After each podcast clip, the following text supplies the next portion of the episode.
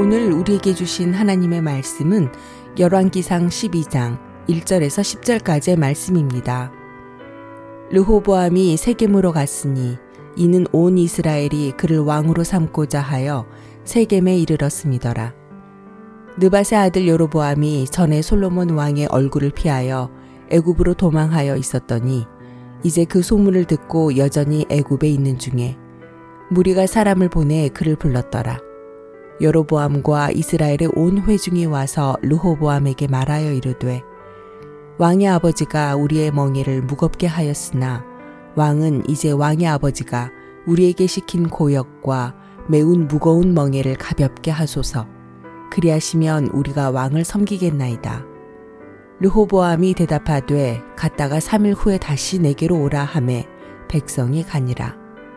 르호보암 왕이 그의 아버지 솔로몬의 생전에 그 앞에 모셨던 노인들과 의논하여 이르되 너희는 어떻게 충고하여 이 백성에게 대답하게 하겠느냐? 대답하여 이르되 왕이 만일 오늘 이 백성을 섬기는 자가 되어 그들을 섬기고 좋은 말로 대답하여 이르시면 그들이 영원히 왕의 종이 되리이다 하나. 왕의 노인들이 자문하는 것을 버리고 자기 앞에 모셔 있는 자기와 함께 자라난 어린 사람들과 의논하여 이르되 너희는 어떻게 자문하여 이 백성에게 대답하게 하겠느냐?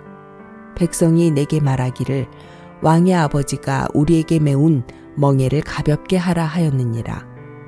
함께 자라난 소년들이 왕께 아뢰어 이르되 이 백성들이 왕께 아뢰기를 왕의 부친이 우리의 멍에를 무겁게 하였으나 왕은 우리를 위하여 가볍게 하라 하였은즉 왕은 대답하기를 내 새끼 손가락이 내 아버지의 허리보다 굵으니 아멘.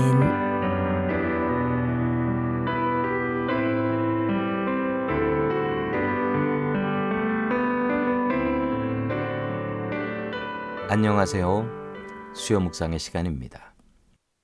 솔로몬이 죽은 후 솔로몬의 아들 르호보암을 왕으로 세우기 위하여 세겜의 백성의 지도자들이 모였습니다. 백성의 지도자들은 르호보암에게 아버지가 행했던 과도한 세금과 강제 노동을 좀 줄여달라라고 부탁을 했지요.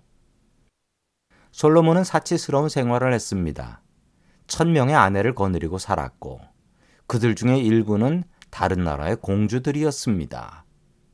그들이 사치 생활을 할 수 있도록 솔로몬은 더 많은 세금을 걷었고 사치스러운 궁전을 지었지요. 솔로몬은 백성들의 세금과 중노동을 통하여 사치스러운 생활을 했던 것입니다.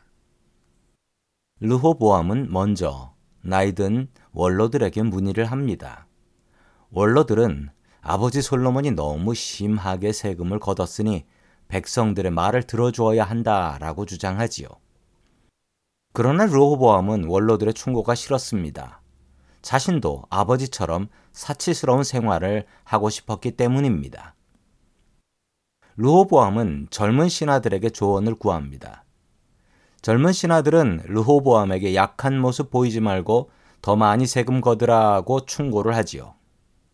르호보암은 젊은 신하들의 노선을 선택합니다. 르호보암의 어리석은 선택 때문에 이스라엘은 남과 북으로 분단되게 되지요. 그러면 르호보암이 원로들의 말을 들었다면 나라가 갈라지지 않았을까요? 물론 그럴 가능성도 있습니다. 르호보암이 가장 실수한 것이 있습니다. 르호보암이 원로들의 말을 듣지 않은 것이 문제가 아니었습니다. 르호보암이 그렇게 중요한 문제로 하나님의 말씀을 듣지 않았다라는 것입니다. 하나님과 전혀 기도하고 상의하지 않았습니다. 르호보암은 자기 아버지와 같은 사치 생활을 누리고 싶었습니다. 만약 그가 하나님 앞에 기도했다면 하나님께서는 그에게 지혜를 주셨겠지요. 그러나 르호보암은 하나님은 멀리하고 사람들을 가까이 했습니다. 사람의 입은 하나지만 귀는 두 개입니다.